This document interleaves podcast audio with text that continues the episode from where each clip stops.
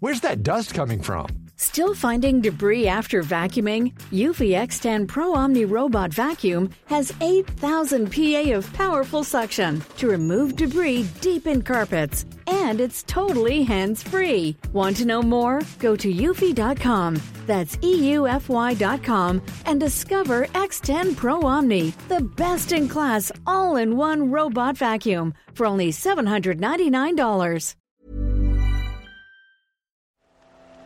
The Telegraph. The Telegraph. Podcasts.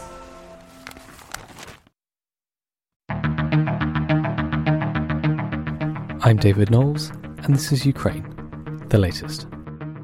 Today, we'll discuss the intense fighting in the Donbass as Russian forces close in on Severodonetsk, and we look at the impact of the conflict on potash, sanctions, and rainforests. This hideous and barbaric venture of Vladimir Putin must end in failure. Nobody's going to break us. We're strong. We're Ukrainians. Every weekday afternoon, we sit down with leading journalists from the Telegraph's London newsroom and our teams reporting on the ground to bring you the latest news and analysis on the war in Ukraine. To do all of this, I'm joined by Dominic Nicholls, the Telegraph's defence and security editor, and business reporter Ben Gartside. So, Dom, can we start with you? What's the latest from the Eastern Front? Hi, David. Hi, everyone. Severodonetsk, the city in the east of uh, the Donbass, the pocket uh, that Russia's trying to close, anywhere between 50 and 70% of that city is now in Russian hands. The, the figures figures vary according to the to the source. It's obviously very confusing news coming out of there, but um, a significant portion, if not if not most, is in uh, is in Russian hands. Now, the the Russian fighters, we should say, they are uh, a mixture of uh, Chechen fighters, the Wagner Group. Um, mercenaries and VDV, uh, the airborne forces.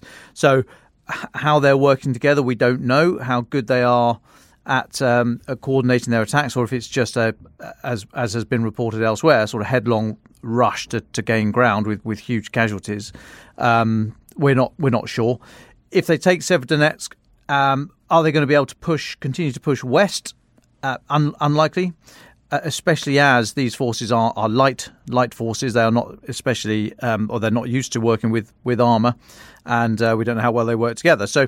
Severodonetsk under under extreme pressure. What happens next, uh, if if and as is likely, the city falls? We don't know. Uh, worth worth talking as we've talked many times before on this on this pod about what what what possible what could happen after after some sort of pause. Um, elsewhere, uh, the Ukraine knitting together some small counteroffensives, counterattacks, I should say, down in the south of the uh, of the country around uh, around Kherson, uh, and actually there's reports of, of Ukrainian partisan activity around Zaporizhia, which is just slightly to the to the sort of northeast of uh, of Kherson, such that Russian troops are having to move around heavily armed columns uh, on on main roads to protect against uh, against ambushes. And the, the troops there are thought to be not not very strong and not and not great quality, so particularly susceptible to that kind of activity. Um, HIMARS we will talk about in, in a moment. The the the uh, the, the, latest uh, gift of of munitions to um, to Ukraine from the US. Uh, interesting comments from Dmitry Peskov, the Kremlin spokes, spokesperson, overnight on that. And just finally, the Russian build-up on Snake Island continues. Remember Snake Island in the, the northwest of the Black Sea, uh, a very small small dot of rock, but pivotal if you want to try and for either side if you want to dominate that area and and try and launch anything into the into the southwest of uh, of Ukraine. The the floating crane that we've seen there for some for some days is, is still there, trying to lift the Serna class landing craft that was that was sunk and is blocking the entrance way to get get other heavy stuff from ships, other landing craft onto on Snake Island. But Russia is still very keen to build up its forces on on Snake Island. I'll take a pause there. Thanks, Dom. Um, before we come back to talking about the rocket systems, can I bring in Ben Gartside? Um, we learned today, Ben, that Russia is on course to suffer its deepest recession since the collapse of the Soviet Union, um, um falling 15% today. Can you talk about that? What's, what's happening in Russia? Sure. Hi, everyone. Um, so, according to a report today from our Brussels correspondent, Joe Barnes, um, Russia is expected to have a recession of around 15%, which on the face of it might not sound kind of too bad. It is kind of a historically huge recession, one of the biggest in Russia, um, kind of since, as you say, the fall of the Soviet Union, and kind of to put it in a UK context, um, this kind of have to go back to kind of the 18th century really to see kind of a sustained recession um, that large with kind of the Great Far- Frost. Um, and kind of what what's kind of important regarding this Russian recession is that the financial picture in Russia in previous years has not been strong. Um, in 2014 to 16, they had a financial crisis. Um, they've kind of, in recent years, not kind of had huge levels of growth. Um, and this kind of sustained recession of 15%, and it's it's not expected to be a, a bounce back recession. You may have heard kind of post COVID um, the phrase that a, a V shaped recession where down very quickly and up very quickly again. We kind of aren't expecting this um, with this kind of Russian financial crisis. So this will be a sustained kind of impact on Russian finances with 15% down this year, and then analysts believe somewhere between 0% and 3% down next year, which means that you are still going to, as an everyday Russian citizen, see your kind of pay, your cost of living, your kind of quality of life be really significantly impacted to the extent that kind of all the gains and, and kind of financial benefits that have been seen in Russia in the past decade essentially have been wiped off, which is which is huge and kind of for kind of everyday consumers. Thanks, uh, Ben. Let's move back then to these rocket systems, uh, Dom, that you mentioned earlier. Uh, I think you've you've learned more about this since we mentioned it yesterday. What's what's the latest there? So just to go back a little stage, on Monday, uh, President Joe Biden was asked about supplying weapons to to Ukraine. So Ukraine, for a long time now, weeks, weeks, weeks, have been asking for long range artillery. Uh, anything that they're very clear that anything is is helpful. Um, even the helmets Germany is supplying, everything's helpful, but they're really after long range artillery to to push the Russian artillery back and, and hopefully destroy that artillery that is causing such such destruction to civilian areas and also to to Ukraine's forces. So they're after long range artillery, and uh, they were they were specifically asking they, they've taken delivery of the M777, so towed towed howitzers. Um, they're specifically asking for multiple launch rocket systems and the HIMARS systems, the high mobility uh, artillery rocket system, anyway, a, a multiple launch rocket system, um, which could go. Um, missiles could go 60, 70 Ks. Now, Joe Biden on Monday said that they weren't going to supply any any weapons that would be able to strike inside Russia. Uh, and on the face of it, and I was very critical of this yesterday, I said, well, that doesn't make any sense at all. I mean, any weapon, if you've got a border with Russia, then any, any weapon can, can strike inside Russia. And there was a, a sort of rushed defense of this of this position, uh, suggesting that actually, no, what what he meant was really long range stuff, so stuff that could that could that could threaten a, a, long a long way in, inside Russia. And it opened up a whole debate about well, what's what's wrong with that? They've, they've attacked Ukraine, um, isn't it all fair game? But it was deemed too escalatory uh, and too provocative to Russia if, if the US was, was supplying uh, weapons that could that could fire hundreds of kilometres inside inside Russia. And the weapon system we were talking about was the ATACMS, the Army Tactical Missile System, which is fired from the, the HIMARS a vehicle. It, it is fired from the, the, It's a multiple launch rocket system. It's just a different round. It's, it's one massive great missile, basically, and that can go about 300 kilometres. So it was all interpreted. But Joe Biden didn't use the phrases HIMARS or ATACMS and get into kind of those weeds. Um, but he, it was interpreted that this was not it, ATACMS was not going to be sent to to Ukraine. Regardless, Dmitry Medvedev, the former Russian president and prime minister. He sort of ping ponged in and out of post according to Putin's whim. So, according to Russia's constitution, uh, Putin had to step down as president for a bit, and so Medvedev stepped up, and Putin was prime minister. But we all know who was pulling the strings. Anyway, Dmitry Medvedev, he's still uh, he's the chairman of the National Security Council in Russia, so still a big, a big player, a long time ally of Putin. He said that this comment from Biden was quote rational. Um, and again, as I said, I was I was critical yesterday of Joe Biden saying, well, you know, if, if Dmitry Medvedev is coming out on your side, then you know you've probably you've probably made a mess.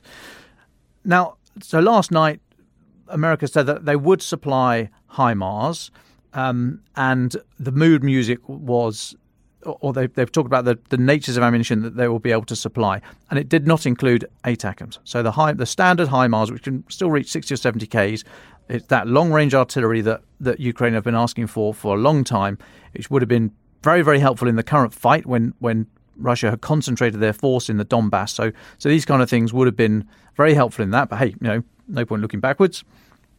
Uh, got to go forward.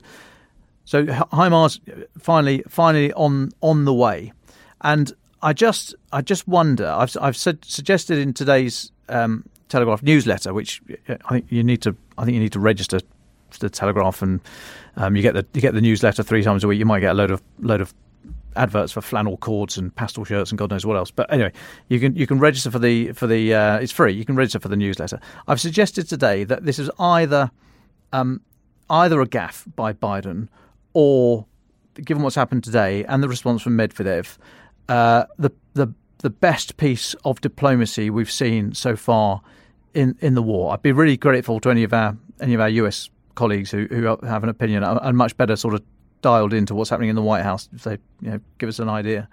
But I just wonder if if by by inviting this comment from Medvedev, he said he, he, said it was it was rational to talk about these, you know, not striking inside Russia. It's reframed the debate about these weapons in terms of geography rather than capability. And what I mean is that once you start talking about geography and saying, okay, weapons that, that are, are of use and primarily to be used in Ukraine, okay, it might, it might stray over the border, but yeah, we're not we're not attacking Russia President Zelensky this morning said, look, we're not interested in Russia. We're interested in our territory. We don't want to fight them there. We'll fight them here. So, again, framing it in terms of geography. This kind of moves the debate on a bit from what it was a few weeks ago. You remember MiG-gate, when the uh, alleged you know, MiG-29s from Poland that Poland wanted to supply to Ukraine, that plan was sort of put on hold by the US, um, fearing it was going to be escalatory, too, too provocative to Russia. But if the debate now is about about geography, it, it sort of moves away from capability. And that, I think that's got to be a, a, good thing. It's had the stamp of approval from Russia. If Medvedev says it's rational to talk in these terms, again, geography, then I think I think there is there is room here to say, right, well, that's that that now gives um, the markers that we all know what the playing field is now, and that hopefully will give confidence to other nations who might want to be supplying weapons, but will fear any any reprisals. If this doesn't go well and and Russia uh, prevail, then some some countries, smaller countries, closer to the closer to the fight, might feel a bit left out left out in the cold if they've been supplying weapons. Um, uh, Russia might you know they might exert some sort of revenge on them. So the fact that there's now the debate now seems to be weapons are linked to geography and firing inside Ukraine is okay. It's the capability. The cap- capability is no no longer the, the, central issue. I think that's got to be got to be a good thing. Um, that we have had. So today, on the on the back of the announcement, that the US is going to supply HIMARS. Dmitry Peskov, the Kremlin spokesman, said that this would be quote adding fuel to the fire. Thanks, Dmitry. Plenty of fires already to be dealing with. No need, no need for that. Um, and he said that this kind of action is not going to encourage Ukraine to resume peace talks. So again, well, yeah, fine. You, you say what say what you like, but you know, I'll tell you what's not going to encourage Ukraine to resume peace talks, and that's having their cities smashed up and, and civilians killed and, and the atrocities we've all seen. So I think I'm very willing to eat humble pie on this.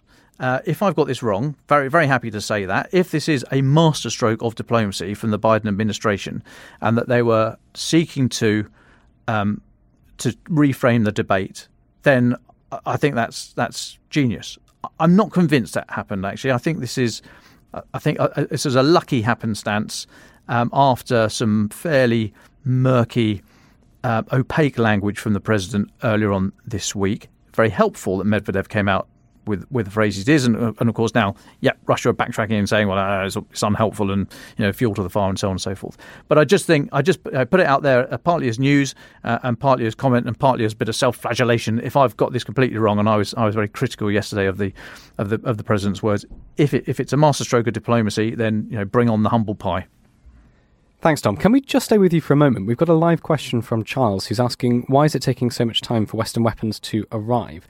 Um, he says, are the Germans just not delivering, or is there a military reason? Yes, there's a military reason. Uh, uh there's politics as well, of course. And thanks for thanks thanks for the question, Charles.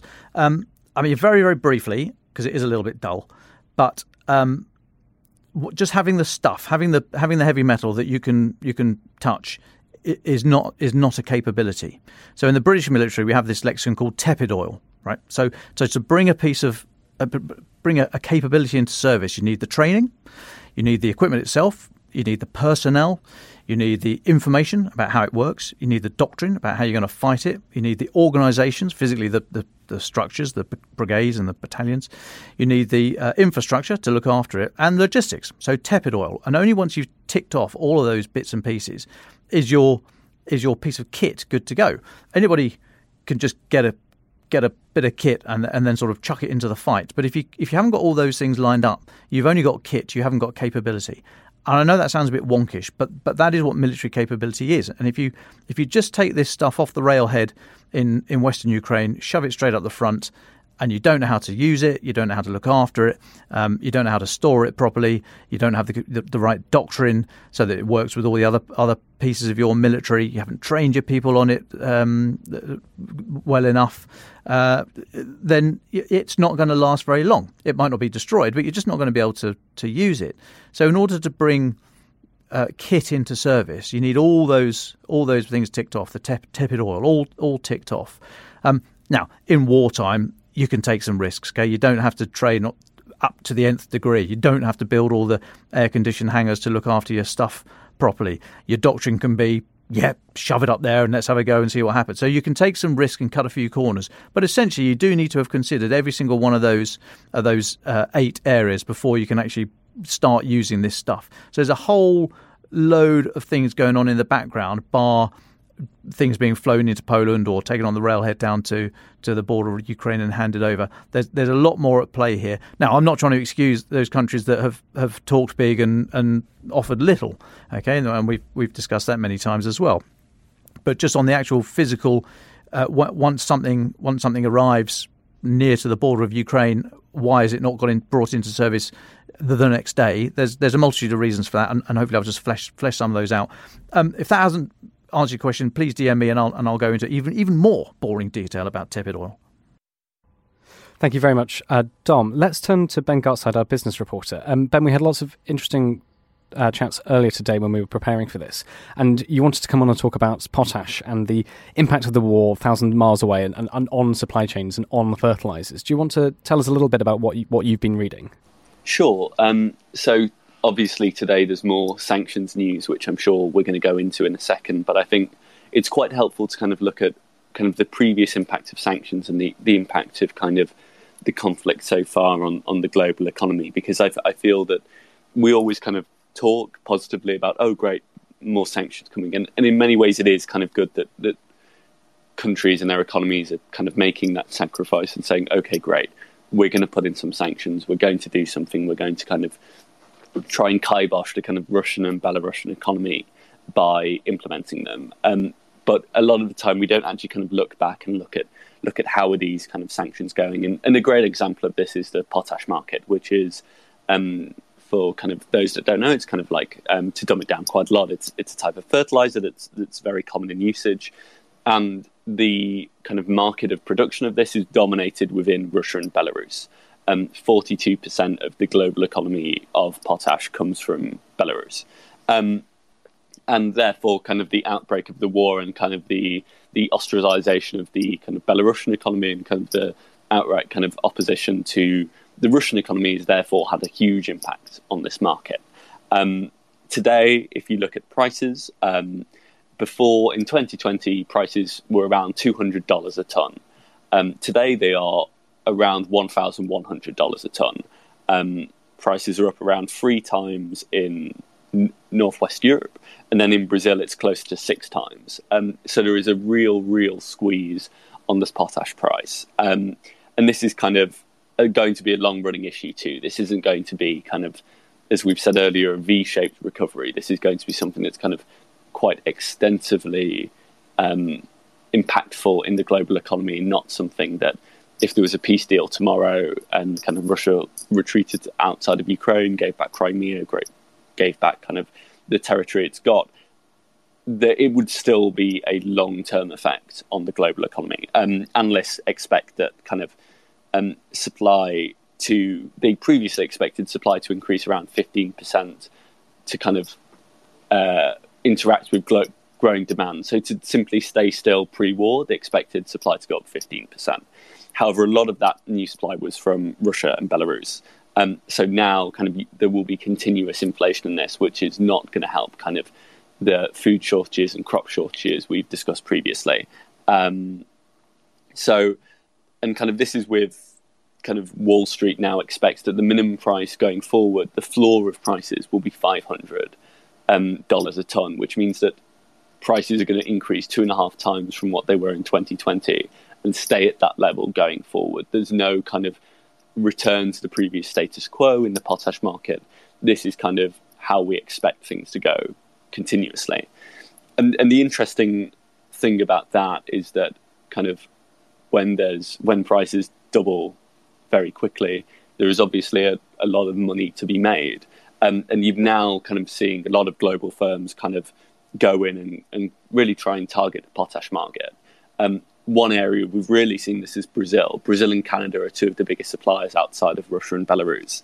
And the kind of knock on effect of, of kind of sanctions is now um, Brazil and uh, President Bolsonaro uh, really kind of looking at ways to kind of take advantage of this high price and kind of stop the issues in their own country where they've seen prices go up six times, but also kind of increase Brazil's trade, increase Brazil's global standing by kind of really targeting the potash market.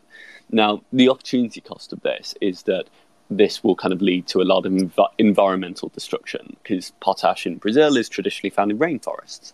Um, and there's kind of legislation within Brazil that says that in order to kind of extract potash, you need to win the support of indi- the indigenous communities. And um, Bolsonaro has kind of already kind of um, suggested that indigenous communities should be more open to kind of potash mining and kind of getting getting potash. Um, and that's obviously to kind of a negative impact in the environmental sector. And I think it kind of um, in Brazil and, and, kind of the rainforest, which has been so much campaigning about in previous years. And I think it's kind of a great case study in the the kind of reality of sanctions. Is that yes, it's good that Russia's um, and Belarus's economy is being stymied, but you kind of have to make that opportunity cost, and it's not always kind of as we're seeing today. Kind of as many listeners in the UK will find out, like filling up the tank and it's a lot more expensive, but it's also kind of the environmental cost that you're going to have to kind of there'll be to kind of keep fertilizer prices vaguely normal, and that's still with a significant increase. There needs to be kind of a lot of trade off in terms of the rainforest and kind of a lot of environmental projects we take very seriously.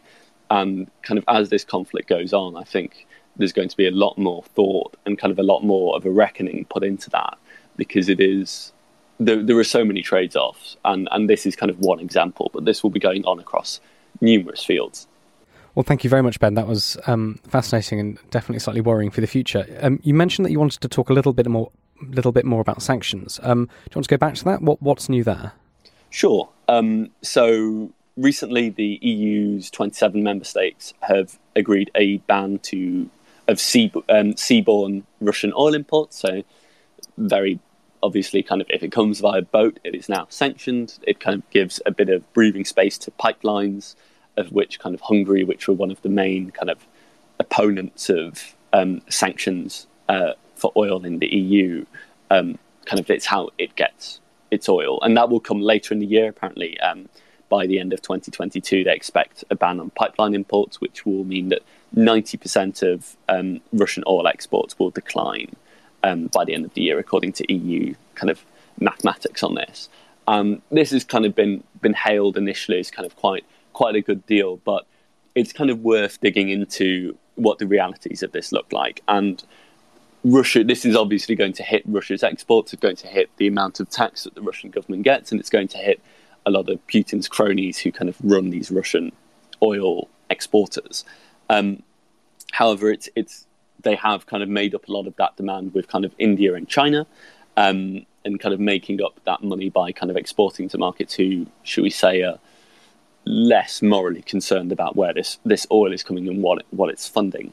Um, Economics, which is kind of a consultancy, thinks that um, Russian oil exports will fall by a fifth this year, even allowing for the 15% rise kind of in economies such as Russia, um, such as China and India.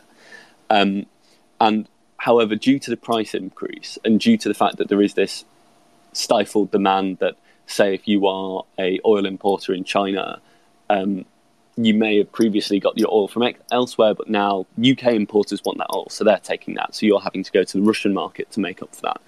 Um, despite the fact that they are being hit by kind of a 20% drop potentially in oil exports, the revenue that they are expecting to get is only down 1%, or is likely to only be down 1% lower than 2021, which kind of shows that, yes, the volume of oil exports is going down, but the receipts from oil exports are staying relatively still, um, which is kind of why it's worth taking these new sanctions with a pinch of salt. Um, however, there is kind of um, an impact of, of kind of what does this mean for the kind of delay of the pipeline ban mean? Um, and Hungary is kind of held up as the example. Viktor Orban has been very outspoken against kind of oil bans and kind of has kind of slowed down the entire process. Um, Hungary's state-backed kind of um, oil oil company MOL, um, which is the only refinery in Hungary, um, expects to make two billion pounds dollars um, from kind of this this new setup. So there is a lot of economic benefit that can be taken from countries kind of turning a blind eye, especially when you consider that despite the fact that volume has dropped in 20% in Russian oil exports, the firms are expected to take essentially the same amount of money.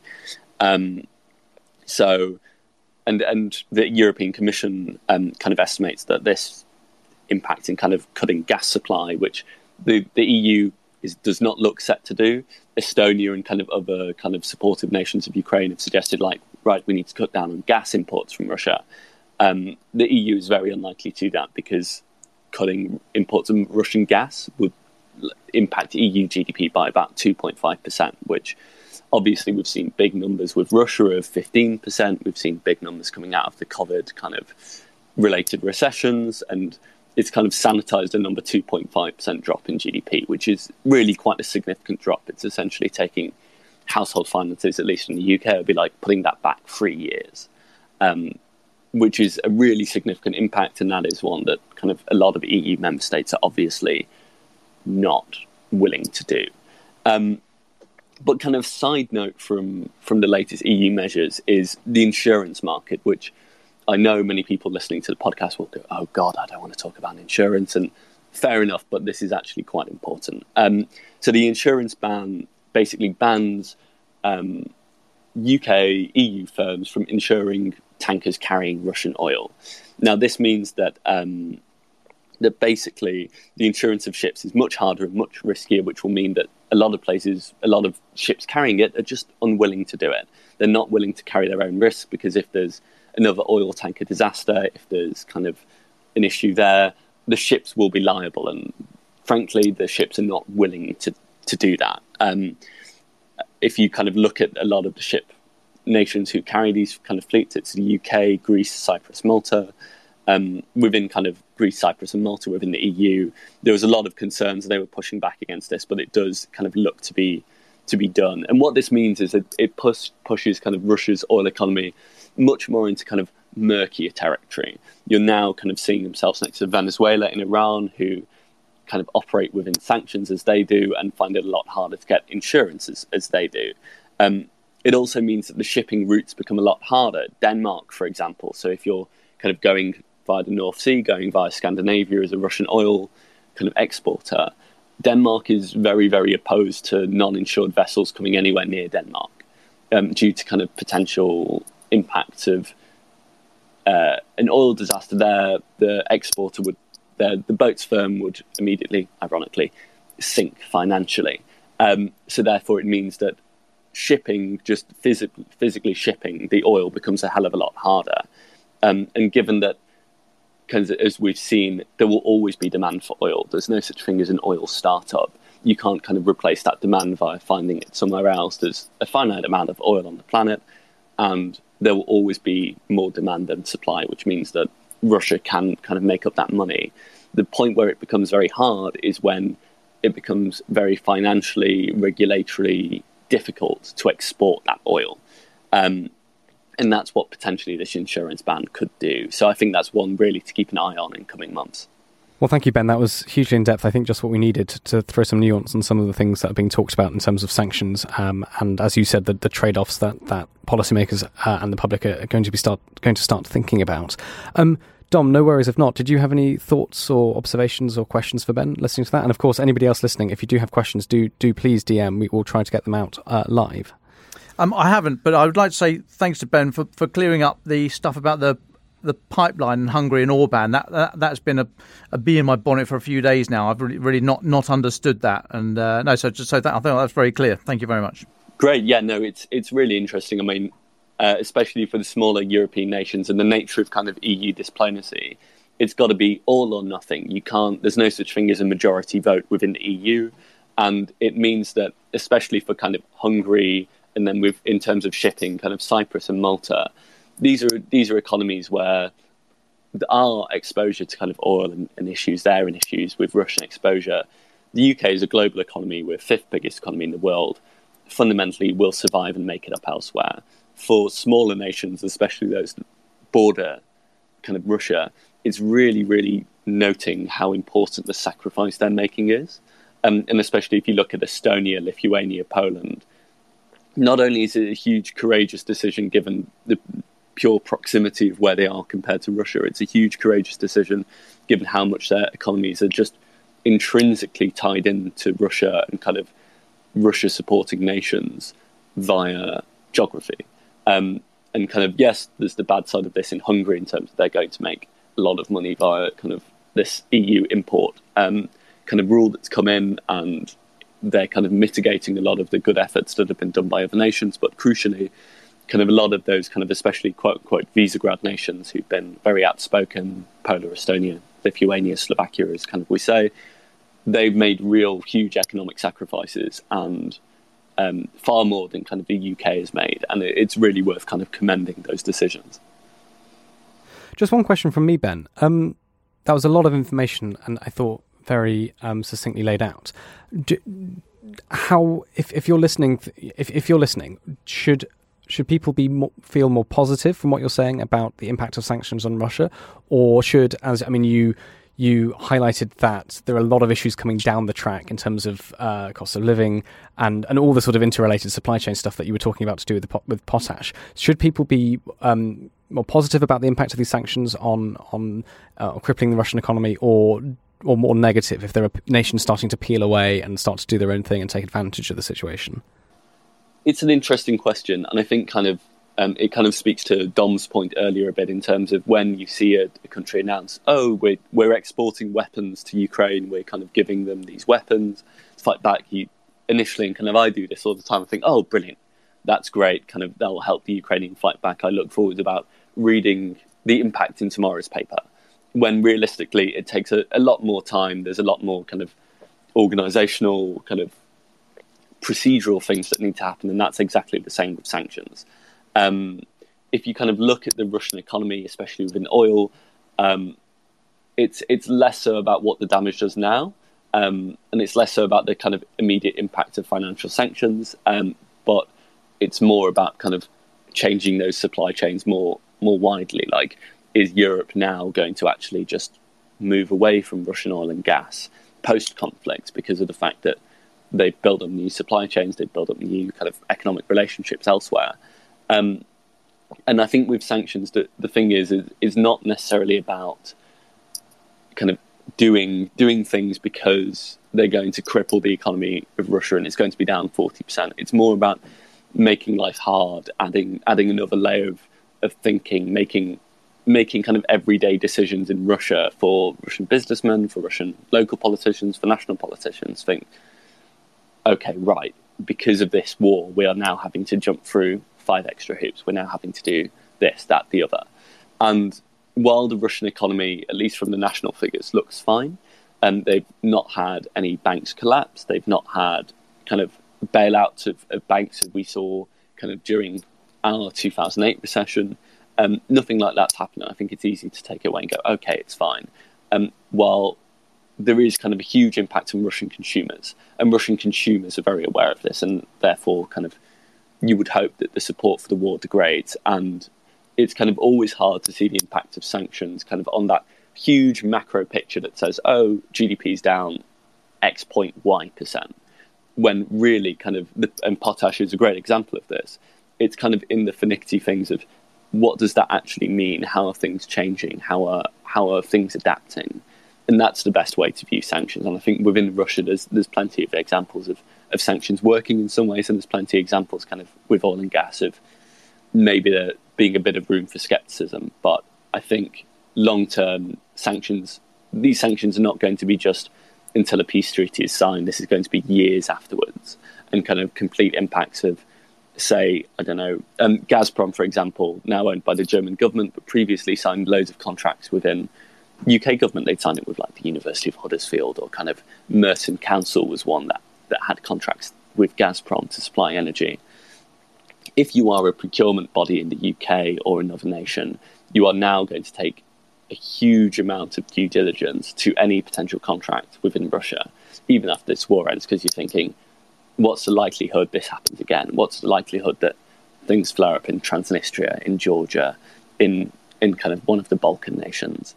Um, there is a huge amount of pause, I think, and Baltic nations. Sorry, there's a huge amount of pause in terms of that, and that is something that's going to stay with the Russian economy for the next three, four decades. That's not something that that can kind of ever be really picked up um, on kind of a financial sheet or or a projection sheet. And before I ask you for your final thoughts, Ben and Dom, can we just talk about um, the Ukrainian reaction to this? Because, of course, Vladimir Zelensky and Ukrainian diplomats and politicians are uh, are travelling to Europe and asking Europe and, and other nations for their support. How, how, what's what's their latest what's their latest moves? I know Zelensky has been berating the the EU for the for the slowness of their support. But what can we say today? Um, in terms of Zelensky's response to sanctions, he kind of criticised it for being too slow and too late. Um, and I think that what was interesting was kind of, um, at least in some of the quotes that I've seen, was an absence of mentions of gas exports. I think it's kind of uh, the realism that is potentially striking Ukrainians that a lot of the support for sanctions and a lot of the support kind of is waning a little within kind of EU political institutions, especially that there is an opportunity cost. There is kind of, as I say, kind of desire for unanimity is kind of putting a lot of pressure um, on supportive nations and kind of the political cost for von der Leyen, for other senior figures within the EU, um, means that they are really having to put their kind of reputations, political futures on the line in supporting these sanctions, which in the meantime are making a lot of things kind of very painful. And the view that politicians have taken within Central Europe is essentially pe- there is a threshold to people's support. Now, we've seen there's been consistent support, an outpouring of support from, from Europeans regarding the invasion of Ukraine, but politicians, I think, are underestimating that a little. And it's worth seeing kind of how long kind of uh, that goes on, and also what is Zelensky's response to that? He's obviously kind of endeared himself with millions, if not billions, of people through this kind of through this stoicism and through this kind of continued campaigning support and kind of continued hounding of nations in a positive way to do the right thing. And many of them have, but I think if there wasn't that pleasure and that more traditional diplomacy may not have occurred. Um, but I think how Ukraine continue to strategize and continue to kind of call out or mention things that will be helpful will be interesting. And I, am sure Dom will kind of have the ability to talk about this in way more detail than me as a kind of man stuck in spreadsheets and, and kind of business reports. Well, I mean, we are seeing that play out at the moment. I think I think there'll be a um, possibly a slight pause on the on the uh, pushing for weapons, as in as in Ukraine have got what they've asked for now. They they are very careful about um, coming across as, as shrill. So so they, they they've now got the the biggie, um, and I think there will now be a pause before they start saying whatever else there is on the on the list. I think the attention will turn to the to the political side. Um, it'll be interesting to see. So I'm, I'm, meeting the Estonian Prime Minister next week. Uh, it'll be very interesting to hear from her about this this view. As as Ben said, this the, the those nations closer to Russia and literally bordering Russia, um, and those that are that, that are seeing the threat in a very through a very different lens, really, a much more realist lens in, in many ways although you can't get much more realist than Kissinger, I guess. But you know, they they're taking a very different view to um, to a lot of the West. Uh, the rest of Europe, particularly France and Germany, and it, it's interesting. This to see this block and see how Ukraine now play the politics. Um, the, again, we, have talked uh, many times about when do healthy differences of opinion become cracks in the alliance. Um, I don't think we're anywhere near that yet, but but the, the focus on the politics now away from the weapons, I think, will will shine shine a light on some of these issues. And um, yeah, before we before we speak again, I'll be I'll be chatting to the Estonian Prime Minister, and I'll be, I'll be keen to um, to ask her some of these questions. Well, thank you, Ben, and thank you, Dom. Can I just ask for your final thoughts then? Um, it might be worth actually me mentioning now to all of our listeners that uh, in the United Kingdom, the Queen's Platinum Jubilee starts tomorrow, so we will not have uh, live shows at 1 pm as we usually do. The podcast continues. We've recorded a 100 Days of War for Friday, and we've got a special question and answer podcast based on your questions that you sent in for tomorrow, but we will not be doing a, a live podcast on the on the latest updates for the next two days. So Ben and Dom, what should we be looking for over uh, Thursday, Friday, and, and the coming weekend?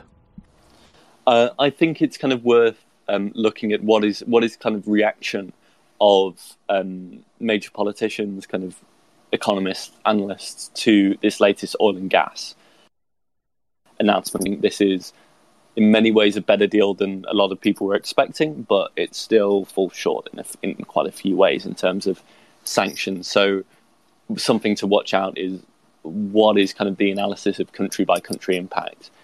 Are we going to begin to see kind of people raising concerns in kind of national economies about the impact of these sanctions? And kind of finally of all, what is the Russian reaction? How are they going to seek to kind of move around these sanctions? Is it is it kind of possible because they are quite widespread? um, and and kind of how how does that materialize? Because obviously Russia is going to try and evade sanctions. It, it doesn't want its economy to become completely kind of fortress as it, it, as it already was, but it has become even more. So so what is the Russian reaction to this going on, and kind of how do smaller states that kind of as we say are more financially exposed to sanctions um, or more dependent on the Russian economy? How is how strong is their support? How steadfast is it? And Dom Nicholls, would you like the final words? Thank you. Yes, I think the focus on the from the military side, from the operational side in, in country, has got to be still be on Severodonetsk, on that uh, on the city. I mean, Russia got, they've gone all in now. They cannot take a pause. They they've got to keep grinding through that city. If they don't take it now, then I don't know if they if they will. Interesting to look at some of the stats coming out from the battles there. The um, how few Russian armored vehicles and personnel are being killed outside of the city, and that suggests that either Ukrainian forces are running out of ammunition, um, which I don't think is the case, because otherwise we, we, would see this mass breakout to the west. Uh, it might be a suggestion that that there are no hundreds of, of Russian um, armored vehicles there. They've just we've we've talked before about how how they're having to rely on T sixty two and and and they, they're taking a huge huge hit rate on their on their armored vehicles. So I think they are close to culminating, which is when you when you, you might not be going back, but you can no longer continue offensive action, and they have to take, from their point of view, Severodonetsk city before that happens. Because if they if they culminate, as I said at the start of this pod about the, the different forces, the Chechens, the Wagner Group, the airborne forces, you know, not not natural bedfellows. So you know, they are pushing people into this fight to take that city. And if they don't come away with a win in the next few days, then I think it, any reversal there could be very, very serious for Russia indeed. Ukraine the Latest is an original podcast from The Telegraph. To stay on top of all of our Ukraine news, analysis, and dispatches from the ground, subscribe to The Telegraph. You can get your first 30 days completely free at telegraph.co.uk forward slash audio or sign up to Dispatches, our Ukraine newsletter, which brings stories from our award winning foreign correspondents straight to your inbox. Ukraine the Latest is produced by Louisa Wells and Giles Gear, and today on Twitter, Sophie Coe.